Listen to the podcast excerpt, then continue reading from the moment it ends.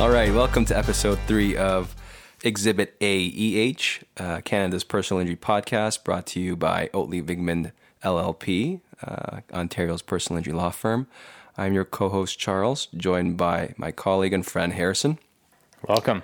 And uh, if uh, you're like us and you couldn't get enough of Brian Cameron uh, the first time around, uh, we had so much great content and so many stories uh, that we had to listen to. Um, this episode is a continuation of that uh, first or that interview. Yeah, but it's not just that, Charles. After Brian's interview, we are going to be joined by our digital media coordinator, Connor, and he's going to be introducing a new segment called Rough Drafts. I'm not sure that I understand exactly what is going to happen, but I'm yep. excited, and uh, we're going to get to that a little later in today's episode. All right. And so, without further ado, here is the rest of our interview with Brian Cameron.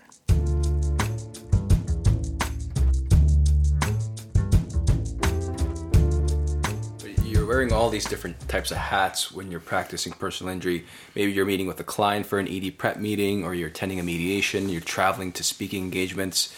You have a busy practice, obviously. How do you manage your time? Do you have any ways, or you know, stay organized? I know you live day to day in terms of your calendar, but are there specific techniques or uh, methods that you kind of use to to manage your time? No techniques or methods. I rely on my staff they're really good at organizing things for me, and I mm. rely on them because I'll, I'll often get the question, "What do you have next week?" Yeah, I don't know. Uh, I do in this case because I know a trials may be starting Monday, but otherwise, no. I mean, they know to organize it to give me enough prep time for something I need, so I'll look ahead when I have to. Right. But that's about it. Otherwise, it's just a matter of you try to work as efficiently as you can, but it depends on the topic. But it's just a matter of if you've got to work work a lot longer today, well, you do. It just mm. is what it is but I don't have the I don't know of any techniques. I'm trying to think if I actually use any techniques. Uh, it, well, maybe one. When I go in in the morning, I will try to write down a list of everything I want to get accomplished that particular day, not right. have this overwhelming list. Right. Because I never, I haven't had a point in my life in the last 20 years when I didn't have 300 things to do over the next six months bad news for you two. That doesn't change. Mm-hmm. And in mm-hmm. fact, it gets worse. The only thing that happens is the type of things you do as you get older get a little bit different. Mm-hmm. I don't find myself doing the first draft of a FACTA anymore or uh, doing a mediation memo. Um, not many, not as many client meetings. I do, do don't do that sort of things. Mm-hmm. But then there's a lot more speaking. There's a lot more file management. But it's just a matter of uh, you know kind of figuring out what you have to do and, and taking that list. Okay, what do I want to accomplish today? What are the whatever five, seven things, depending what you have on for the day, and write that list out in the morning when I get into the office, and and then usually. Usually, I will try to. Okay, I'm not going to leave the office till I've done these five things. Right. Again, five is a random number, depending what it is. But right. that's the way I like to manage it because it gives me a sense of control. Right. Because I don't have any control. I, I, I, I don't even book my own doctor's appointments. Um, I have no control over my schedule. Somebody else does that for me, and not because I'm lazy. Um, I'm disorganized out in my personal life for sure, mm. but it isn't because of that. It's because they need to know where I'm going to be, and then they need to book other stuff around it. Right. So they they just book it right. uh, instead of me booking something and screwing up a bunch of other things they've mm-hmm. done. They do it, and uh, I've never asked them to do it. They just do it because it works better. I've got a, a question I want to ask because I, I, think there was a time when you were trying to beat uh, either Jim or Roger to the office every single day. Um, what time do you usually get in in the office? Now? Yeah, now.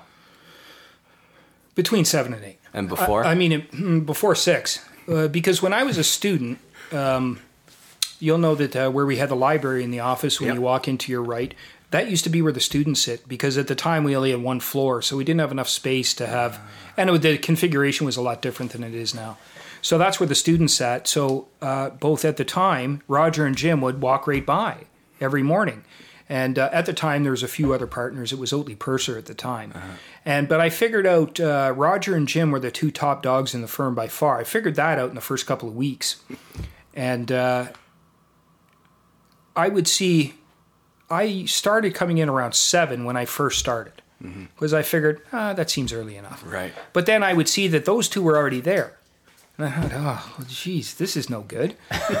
so I had to Not start coming credit in. for my 7 a.m. arrival. Exactly. So I tried, and I didn't succeed every day because sometimes Vigman, uh, this guy, he's the weirdest guy. We'll go do a mediation, Uh, or, and we'll be in the city the night before a mediation, and we might go out. He might have a few drinks, might not, whatever. And we'll get, we'll get back to the hotel around one, and he'll say, "Okay, breakfast is six 30. I'm going, "Well, okay, that's fine." And then we got to get to the mediation. But then I invariably would get an email at five a.m. saying, "Can we do breakfast now?" Because he's been up for an hour. Wow. So he's just like that. And Roger, I think, is pretty much the same way. So they would get in early. And uh, so I didn't always make it in early, but I tried to. I figured if the guys with the names on their door, uh, well, Jim's was about a year later, uh, could be there, then I could be too. And so I did that. And then it just got to be a habit. I like it because there's no staff in. Right. You know, I can get more done in the morning. I will admit, as that may be one change as I've become a bit older. Um, oh, and also the technology is different. You couldn't work at home as easily as you could now. So I'll spend a lot of time at home at night in front of the TV doing emails, for example. So uh, I pro- I get in definitely later than I used to 20 years ago for sure. Right. What a juxtaposition between you as the front man in your band out all hours of the night to then you in the office at six o'clock in the morning. Well, I wasn't a the front. years later. I wasn't the front man. I was not the singer. I used to sing the Ramones songs, which means it was not singing. Okay. I will say this: uh, this is less work than the music business. Wow. It's less dedication than the music business. Um, that is a difficult, difficult business. That's full of dishonest people, and then you have these this group of dishonest, smart people, and then dumb musicians for the most part. Mm-hmm. So they get victimized. That's a lot harder business to be in hmm. because at least in this, I say a mediocre, poorly paid lawyer is still making a decent living. Yeah. Even an idiot is making a decent living. Music business does not work that way. It's a pure capitalist, eat your own sort of business. It's much worse than anything you will deal with in this business. So that part's harder. This is easy in comparison. Hmm. Not intellectually. I'm not talking about that. Maybe, maybe it's a different skill set as far as that right. goes. But in terms of the dedication and what you have to put up with and the hours you have to put in, mm-hmm. I mean, it's uh, it's way different, and the reward is way different. I mean, you get those one in a million who uh, who make it, so to speak, and then I still have friends my age who are still playing in four bands on the weekend, or I run into them on cruise ships when I take my daughter on cruises. They're playing drums in the classic rock band. That was the latest one, and uh, they're still doing it. They're as happy as all get out, but they have nothing. Yeah. Uh, they make you know maybe a just good- can't give it up. uh, they can't. They won't. Yeah. Um, and uh, they also don't want to. Right. Is the important part. And maybe on their best year they make fifty grand. And uh, but it's a tough way to make a living. So, what was it about personal injury law that drew you? I mean, you said you had great marks in math, you weren't very good in everything else, uh, and then you were drawn. How did you end up at Oatley Vigman and practicing personal injury litigation? Well, I would would have been good at everything else if I showed up. I actually liked math. No, what got me here was my daughter. My daughter was two. I did not want to raise her in Toronto. I was not mm. from Toronto. And we used to have the match system. I don't know if you guys had that when you did articling, but it was this, you know, well, I guess some sort of match program. I don't know how to describe it better than that. But Oatley Vigman was one of the firms on the match list. Now, it was Oatley Purser at the time, and I applied to there, not knowing much about the firm, but I didn't want to be in Toronto and I ended up getting the interview. And then when I got the interview, I, I started to look at it a bit more because I had applied to a lot of firms, you know, sort of the shotgun approach to articling. And then I started to realize who Roger Oatley was and that sort of thing. And then I started to see clips of some of his early cases with jet skis and you know, all sorts of craziness. Uh, and then I realized it might be a good thing. But in terms of law, I didn't pick this. I mean, I like it, but the skill set's the same. If I do this or a defense lawyer or uh, a tax lawyer, it's the same skill set. It's just a different uh, different set of facts that you're dealing with when you're telling your story. If you're doing it as a tax lawyer, you're just structuring things in a way to tell a story with numbers. Hmm. It's all the same. Hmm. Like it, like it doesn't matter one bit. Now the law is different. Okay, you have to deal with the Income Tax Act, which is no treat, but hmm. it's all the same A skill lot set. of sections of that Income Tax Act. That's right. It's a big book. Uh, but no, the skill sets are exactly the same. The, the what makes somebody a good litigator would will would make you a good litigator no matter what kind of litigation you were doing. Just uh, now, I have a new set of facts here to deal with. Right. So you could be litigating tax law; it wouldn't matter. You're still going to have to figure out how to tell the story to that judge, so he understands it. Might be even be harder in that sense because boy, getting through a lot of those numbers in the books, and it might be hard to tell that story. I don't know. I don't do it. Right. But it's the same skill set. But but for someone who um, prizes uh, mental stimulation or being challenged. Uh, what about personal injury litigation has kept you in the field for you know uh, all these years, if if anything? The law itself is pretty straightforward. Um, we used to do uh, we used to have some interesting litigation over uh, cat impairment years ago, and some interesting litigation over collateral benefits deductions and how all that worked. And I was fortunate enough to do a lot of those cases at the Court of Appeal. Mm-hmm. That's a lot of fun. The law now is fairly straightforward. I mean, there's not a lot to it. You get the occasional complicated issue in terms of uh, negotiating a Mary Carter and having to figure out the implications. But the hard part about this is not the law. The law is relatively simple. And if I don't know what the law is on a simple issue, I just ask one of you guys. and somebody finds it out for me. Right. Because I figured out a long time ago, I don't need to know every statute I, I do for the most part in, in, in our area. I know mm-hmm. the numbers, I know everything. I just don't seem to forget it. But it's learning how to structure the story that's interesting and tell the story. Uh. That's the bigger part because, look, years ago, there was some legal stuff. Roger didn't have a clue. Jim didn't have a clue what the law was. Right. But they were storytellers. Right. And much like me now, she's like, well, if I need to lo- know the law on a particular point, like somebody had sent me an email a few days ago about, uh, you know, a, an AB claim and somebody charged with drunk driving, and I couldn't remember was it just the charge enough or did it had to be a conviction? What happened? So I just asked somebody because I knew there was something to it, but I couldn't remember. That's not important. The important part might be might have been telling the story in that case if there was a tort claim. It turns out there wasn't, but. Mm. So I'm not that fussed about the details, but I don't find a lot of personal injury law, that is the law itself, all that stimulating. There's really it's really it's kind of negligence, boring, straight ahead. Sometimes some interesting duty of care arguments in yeah. a novel case. Maybe you know you get the odd one like yeah. that that are fun to think about, or if you're thinking about an appeal. But the rest of it is the one I'm doing now is just occupier's liability case. There's nothing interesting about that. It just is what it is. But how am I going to structure that story so I best understand? Because I can't say to these people this the law requires that you have a reasonable system in place uh, that was functioning at the time. You're not the insurers of the blah blah blah. You guys are all smirking because you know that's what the law is. Right. I can't say that to a jury. Right. How do I tell the story about their complete failure to do anything to make this guy safe mm. in such a way that one, I'm not arguing it, and two, I'm encapsulating at least those elements of the law that the judge will tell them about. Right. That's the harder part. You know, how do I set that up, and, and what order do I put things in so I can't argue that his back problem before wasn't a problem. Uh, I can't say something to the effect of, well, we know it wasn't a problem because he was still playing hockey, he was still playing volleyball, he was still.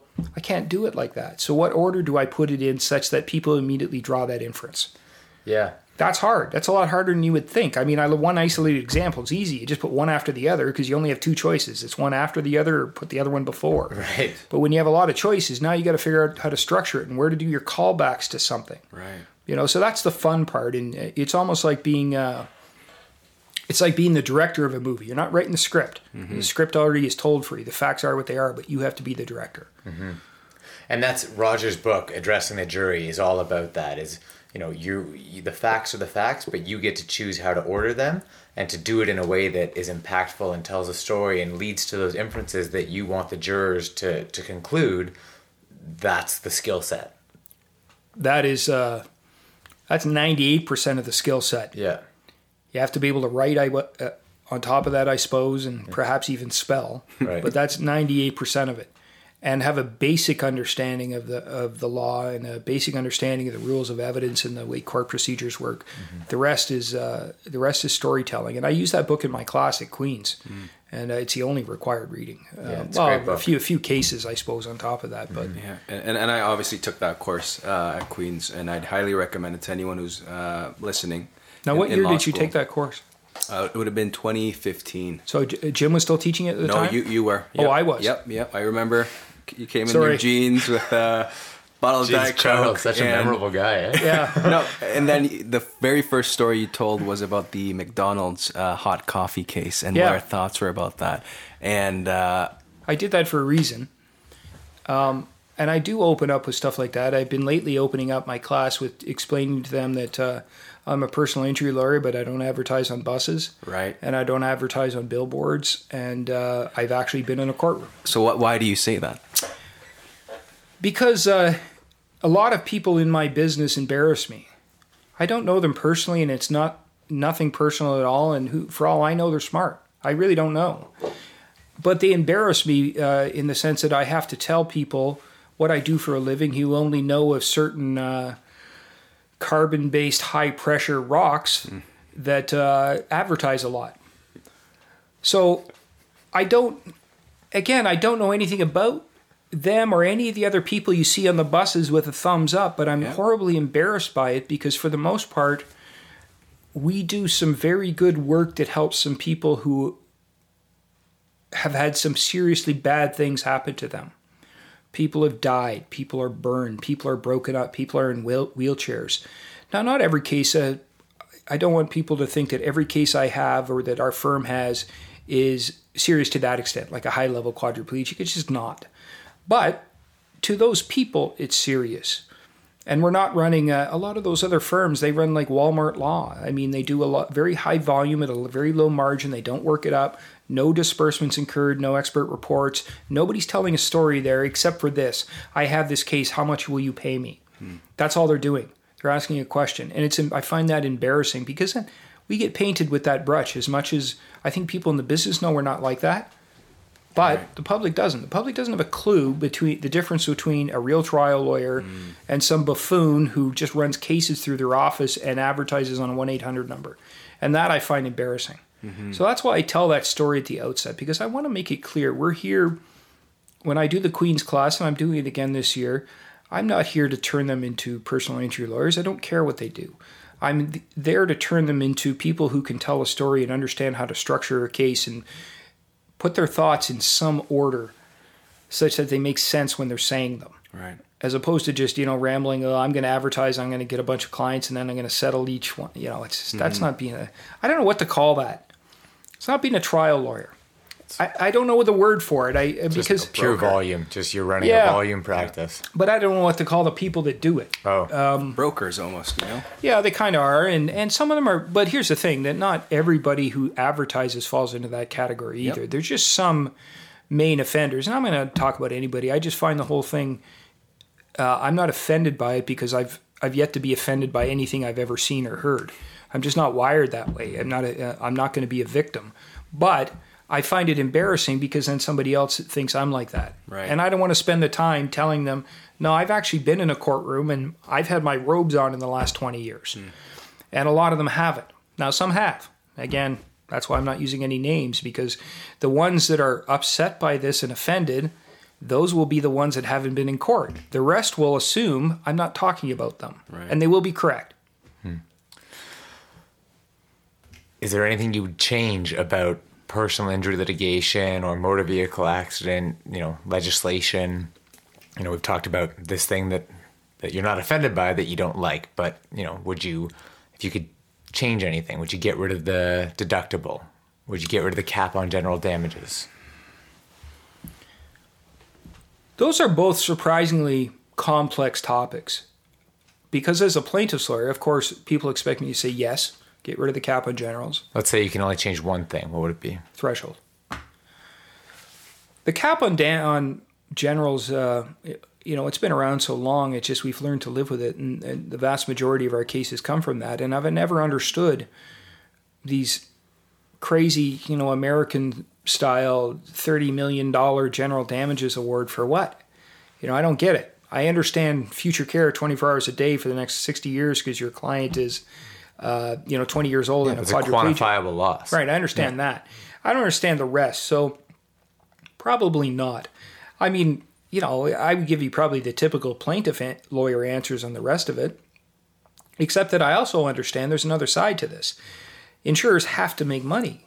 If they don't, nobody gets paid. Mm. I mean, the people who are hurt, they don't get any money either. I mean, uh, never mind the claims that are either frivolous or not. If the insurers don't make money, there's no system. So I don't have a problem with that. And I also accept that there is some fraud and there's a lot of waste, especially in the AB system. And the fraud, we don't see it as much in Barrie, but these fraud with these clinics and stuff, that's a real problem they have to deal with. Mm-hmm. And so not everything would be geared to, for me towards simply a plaintiff's perspective. I would want to see some numbers and figure out what the best thing is to do. But so it's a very, very complex topic. I mean, I don't know the answer. I don't like the threshold Uh, I don't like the threshold and the deductible. If told me somebody told me, well, you got to have one or the other, and the reason is to get rid of the smaller claims that clog up the system. Okay, show me some numbers on that. If you've convinced me, I would accept one or the other. Uh, I mean, I have to accept both, but I could accept one or the other because Right. they both accomplish the same thing, but they don't sit on top of each other. I mean, if you have an eighty thousand dollar claim, why should there? And that's pretty significant general damages claim. Yeah. Why should you get dinged thirty seven thousand dollars on that?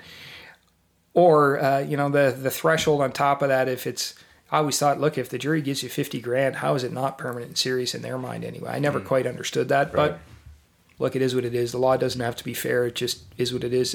Um, do you have a message to young lawyers, people who might be starting at their practice, personal injury or otherwise? Yeah, find the guy in your office or woman in your office that seems to run things and make yourself indispensable. Okay. I, I don't say that lightly. That's what I did with Jim. And uh, well, first Roger, because I was originally hired by Roger, and then Jim had to hire somebody, and I got stolen from him. But I just made it so I was always there when they needed me. That's probably the best way to put it. I was always there when they needed something, and I always got it done to the done as quickly as possible and to them. Right. So they knew after either of them gave me an assignment early on, whether articling student, first, second, third year lawyer, that once they gave it to me, they never had to worry about it again.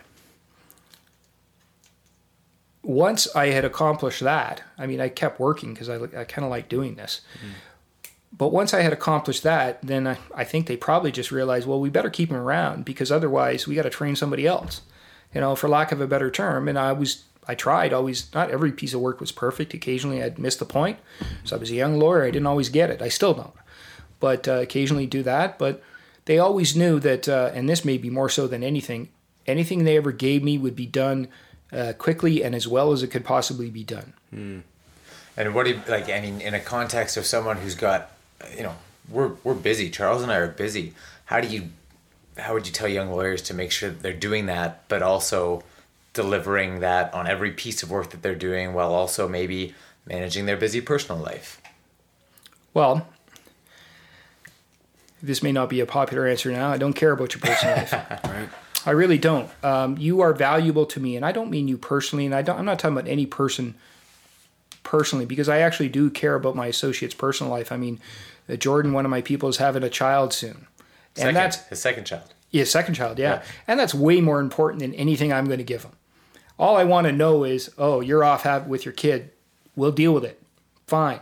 But I don't care about the non-child related, non what I call non-serious stuff, like you, you know, uh, whatever work-life balance, whatever sort of new phrase you want to use. Your value to me is in what you can do for me. Um, that's what I want to know. So it doesn't if there's something like childbirth, again, we're talking about a totally different level there, but it's not, yeah, I don't care if you have to work late or get in early or work on the weekends because guess what? I did the same thing. Right. I still do the same thing. And I'm not asking any associate I've ever had to do anything I didn't do. Right. So it's, uh, I don't worry too much about that. Now, that said, if somebody comes to me and says, Look, I got a problem, I got this going on, this is going to conflict, we're going to find a way to deal with it. And, but I'm only going to find a way to deal with it with the people I have now because I value them so much.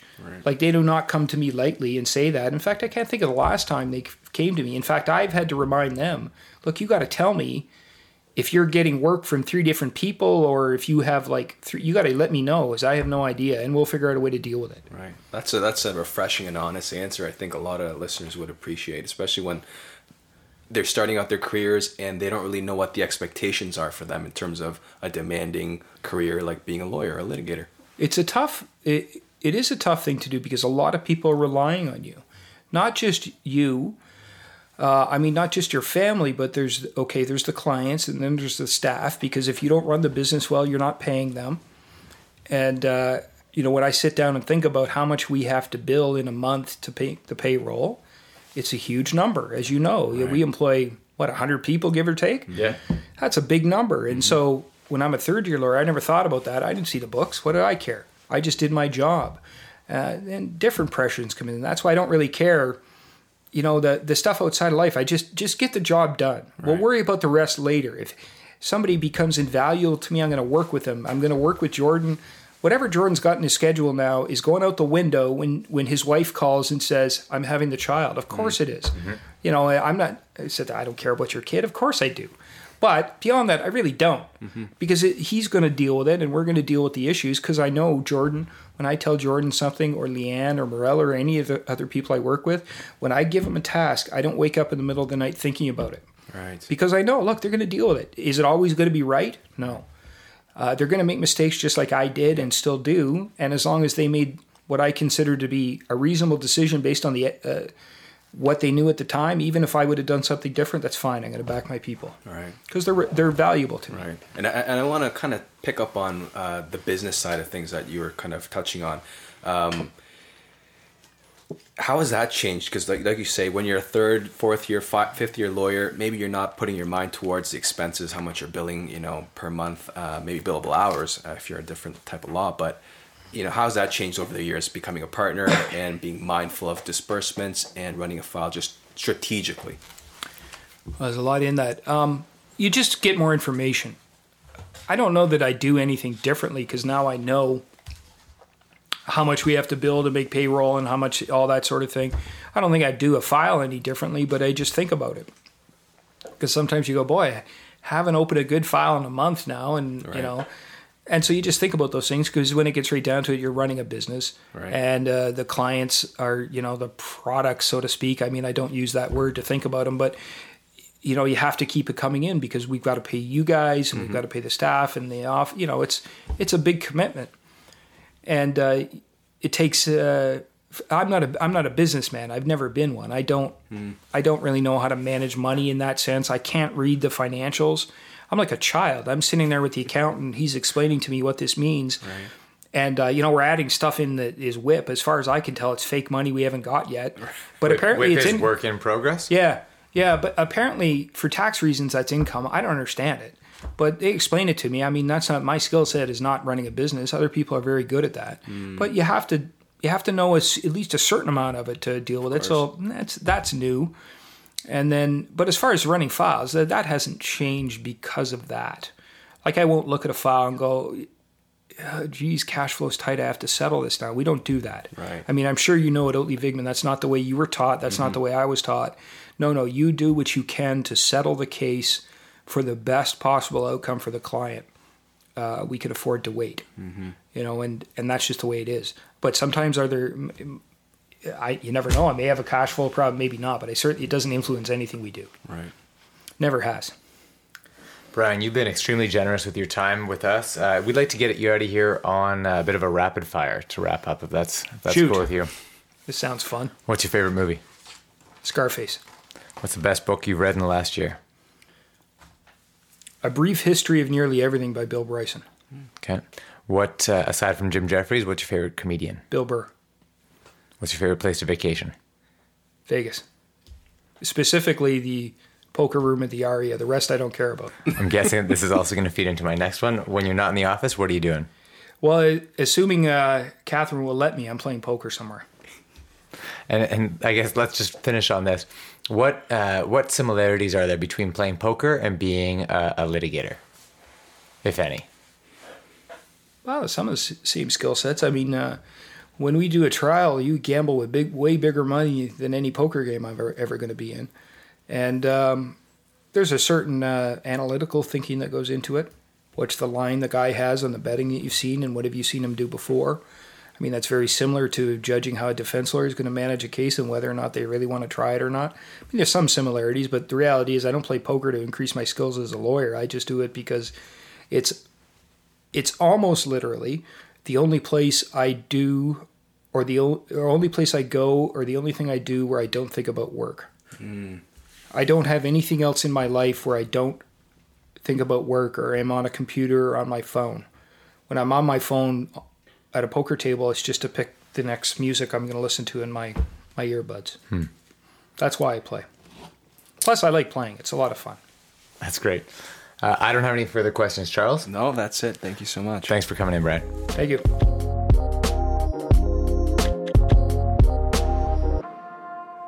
Okay, so we hope that you all enjoyed uh, that interview with Brian Cameron.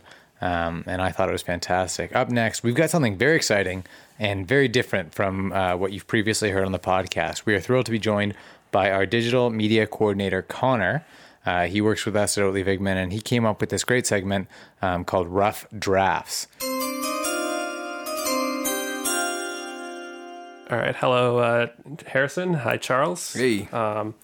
So I've got a concept here, uh, knowing that lawyers are very competitive, and uh, What? Who to told show you that? Some, uh, show your personalities and sort of continue to get to know you guys um, better as well. Um, something that we want to do with our social media is rough draft. So you heard the NFL draft chime theme song. If anyone's asking, uh, that wasn't the NFL draft chime theme song. That was just a chime theme song that Harrison made here at the studio. It's all original property and content.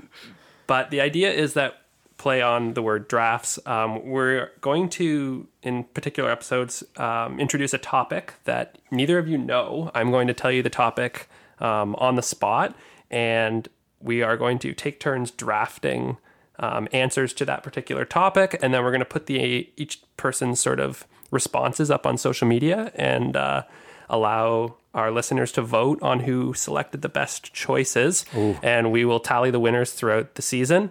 And um, also, anyone that's listening, if we miss something that's you think was a better answer, please do let us know. Unlikely. Um, we want to see that as well. So, uh, Exhibit A Pod on Twitter. Um, we'll have it up on Instagram and some of those other things as well on the Oatley Vigman accounts. and so, But sorry, is this me versus Charles, or are you it's playing the three too? of us. I'm going to three- play as okay, well to perfect. add a, a third wrinkle to the mix. Yeah. and then Oh, I uh, love it. And then what are the rules for the draft? Is it first person to respond gets first pick, or like We're going to go in order, so we'll we'll go left to right in this particular episode. So Yeah, at sure. the table we're sitting here, Charles can have sort of um, the first selection. Okay. Um, but maybe in a future episode we'll we'll rotate who gets first turn.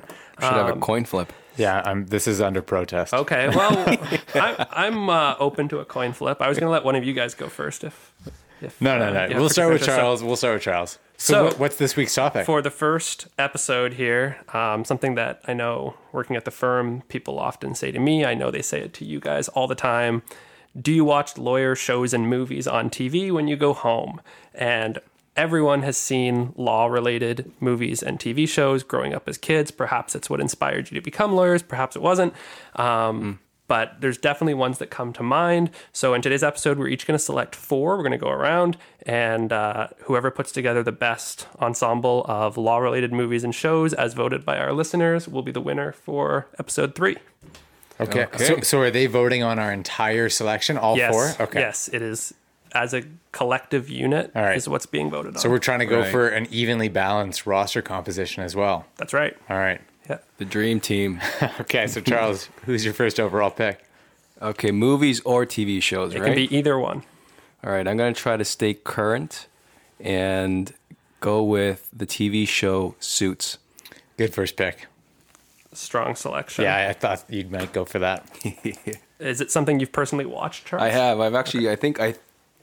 I I don't know. There's so many seasons to that TV show, but I've seen like the the majority of it. So I started watching that before I had gone to law school. Right. And I loved it. And then and then I started like summaring and articling and I was like, well now this is not realistic at all. Yeah, this I don't isn't like my this life at all. Yeah.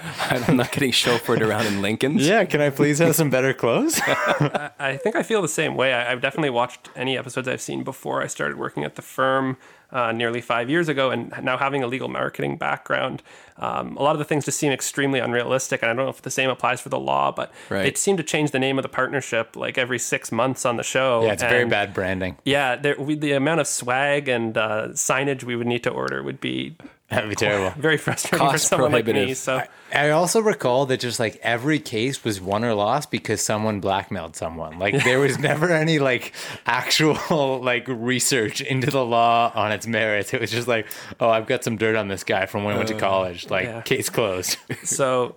Anyways, Charles, you're stuck with your pick. You can't change it now that we've Yeah. bashed Yeah, it. now I'm feeling pretty, pretty awful about my I, I. I do think it's a popular one, and you'll probably get some some credit for it. Yeah. So, uh, Harrison, since I kind of threw you on the spot here, I'll let you have the next pick. oh, uh, all right. And what if I haven't seen it? What if I'm just like going based on what I understand popular opinion to be? What do you think, Charles? I think that's allowed as long as you have uh, like some level of knowledge or information about it. Okay. Yeah, I think that's fine as well. Yeah. All right, I'm going to go with Law and Order. I have seen it. I'm aware Hmm. of the concept. I know that it's about the police working with the prosecutors who prosecute those crimes. Dun dun dun dun dun. dun. Um, but I'm not, you know, I don't know all the episodes inside out. I do know there's like seven spin-offs. Uh, Yeah, there's a Um, lot of different yeah spin-offs and branches of it. Yeah. So because of that and, you know, the long shelf life that it's had, and I, I think that they're probably still making new episodes, I'm going to go with Law and Order. I like it. All right, good pick. A classic pick. I am going to introduce our first movie. You guys both went TV shows, which I find interesting. Um, I'm going to go with Legally Blonde. I think pick. that it's uh, One or two. I'm going to go with the, the original, the first one. I think that's the only one I've seen. Um, Elle Woods, the star of the movie, Reese Witherspoon. Um, I think it's a popular one, and I think it'll earn me some favor with the listeners, hopefully. So, I also submitted my law school application on scented paper. um, all right. So, do we want to continue snake style, or do we want to let have Charles have the next pick? I think we Charles just- can have the Charles next can pick have it. Yeah. ease, yeah. Yeah, give me a charity bonus here. Um, for my second pick, and I l- love this movie, um, and I'll go with A Few Good Men. That's Tom Cruise, Jack Nicholson, the iconic scene in the courtroom. Every lawyer probably dreams of having that moment, but I don't know if I'll. I've never seen it. Well, Yeah. Wow, you need to. What, what's that needs to be watched. What's the tonight. main line? Although I don't want you to give any spoilers. So what?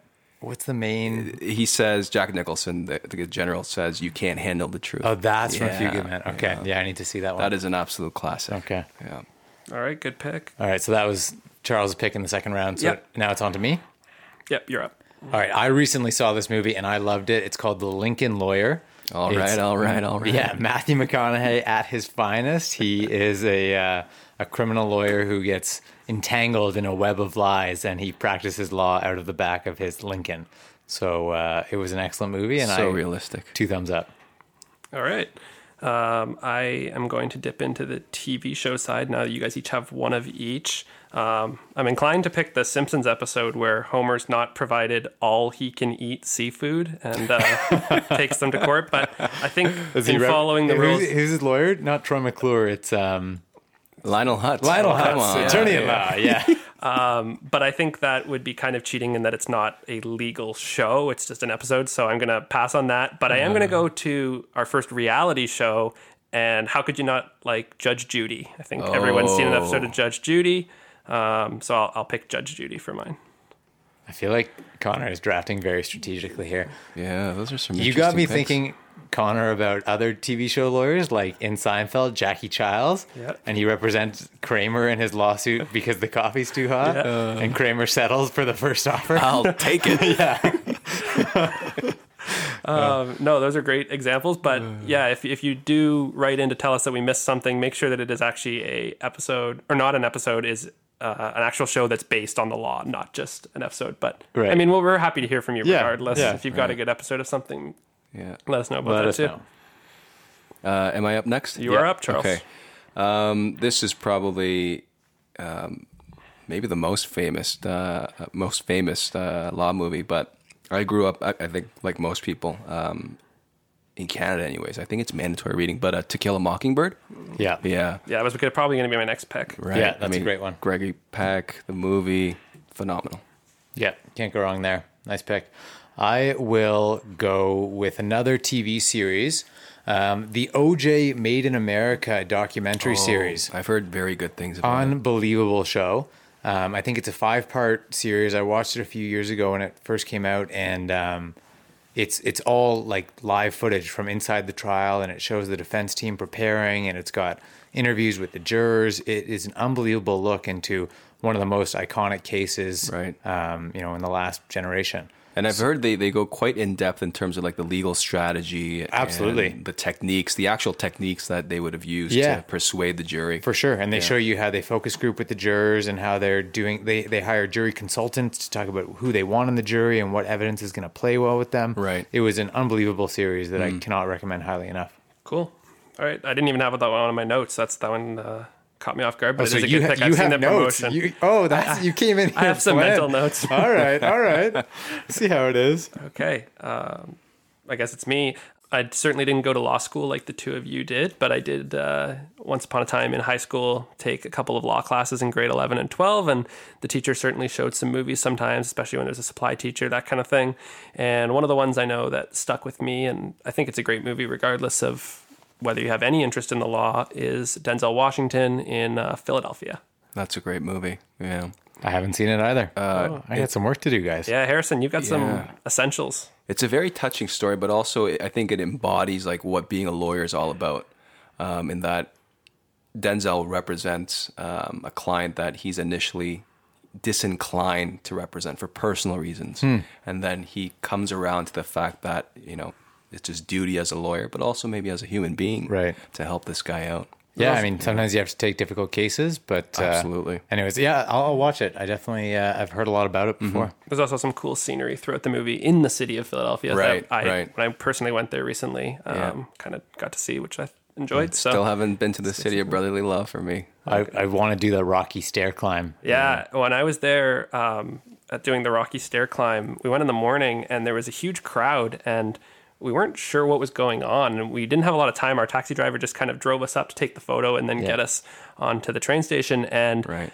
we left and then about 20 minutes later we found out that um, the uh, film producer M Night Shyamalan was holding a rally about Hmm. Wow. uh, local filmmakers and he was there apparently, which would have been cool cool. to see, but we were very oblivious. So. It, it doesn't look like that many stairs. Like, Oh no, it's it's it's probably couple of what, minutes like, to quickly yeah, hop like up, maybe yeah. 10 flights or something. yeah. I think it's just the fact that Like- Rocky was running them. Yeah, and he was in yeah. bad shape at the beginning of the movie. Yeah. Yeah. Spoiler alert, he gets in better shape later. Can I pick Rocky for my next one?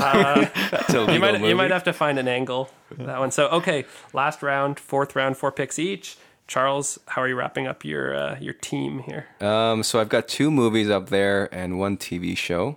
So I'm gonna round it out and go with The Good Wife. Yeah. Okay, not something that I've personally seen, but I definitely see the ads on Netflix all the It's time. uh, very, very. I think a lot more realistic than than Suits. Um, I know Josh Charles is in it for the first few seasons, and he's fantastic in it. Yeah, big fan. cool. Harrison, Does Brooklyn Nine Nine count as a lawyer movie? I mean, That is definitely a cop show. yeah, that, it's a great, great show. I love it though. All right, let's go with Erin Brockovich. It's a, a classic movie, Julia Roberts, and I've seen it. Um, so I, I like That's it. one I haven't seen. Have you not? No. Oh, I think it's like it's about. I think it's about a class action for someone poisoning like a water supply, Oh, is that and right? so she. I know John Travolta was was in one similar to that. I think Yeah. the Michigan. Um, about the Flint, Michigan. yeah. Oh. yeah. I believe that movie's called The Firm. No, it's called A Civil Action. Yes. Yes. Yes. Yeah, we actually watched that one in the high school class as Right. well. Nice. Well, yeah, I'm gonna go with Erin Brockovich for uh, my fourth draft pick. All right. All right. I'm surprised to see this one still on the board, and I'm not going to take it. We're going to have to leave it. Um, in terms of greatest of all time or most influential legal movies, I was thinking of going with 12 Angry Men. Yeah, it's probably the most Um, iconic. But I think there's another one that, in terms of most enjoyable watch of a movie um, that involves the law, and that's The Social Network. Uh, Mm. with Jesse Eisenberg, it's the story about Mark Zuckerberg and Facebook, um, and it kind of goes back and forth in time um, with the lawsuit involving that. So I'll pick It is. that That's one. a great movie. Yeah, there's Yeah. a great uh, scene where they're in that deposition, and they're going Yeah. back and forth, and he, he sounds like such a, a smart aleck, um, and it, I don't know, it just Like goes to like show. that person who's playing Mark Zuckerberg, That's right, yeah, Yeah. Jesse, um, Jesse Eisenberg, and and the Winklevoss twins. that's right, yeah, great movie. yeah. So again, we're going to post the results up on our Twitter page um, tomorrow, and you guys can vote on who the uh, who has the best picks here. And um, look forward to coming back at a future episode. And I have some good additional topics up. Thanks, Uh, thanks for coming on, Connor, and I hope you guys both try again, uh, try better next time, because I'm sure that the audience will side with my picks. And again, if the listeners have, uh, they think the better or best picks that we all missed, uh, we'd love to hear from you. yeah, we'll post them on Twitter and retweet you and uh, share them that way. So- Absolutely. all right. Thanks, guys. Thanks.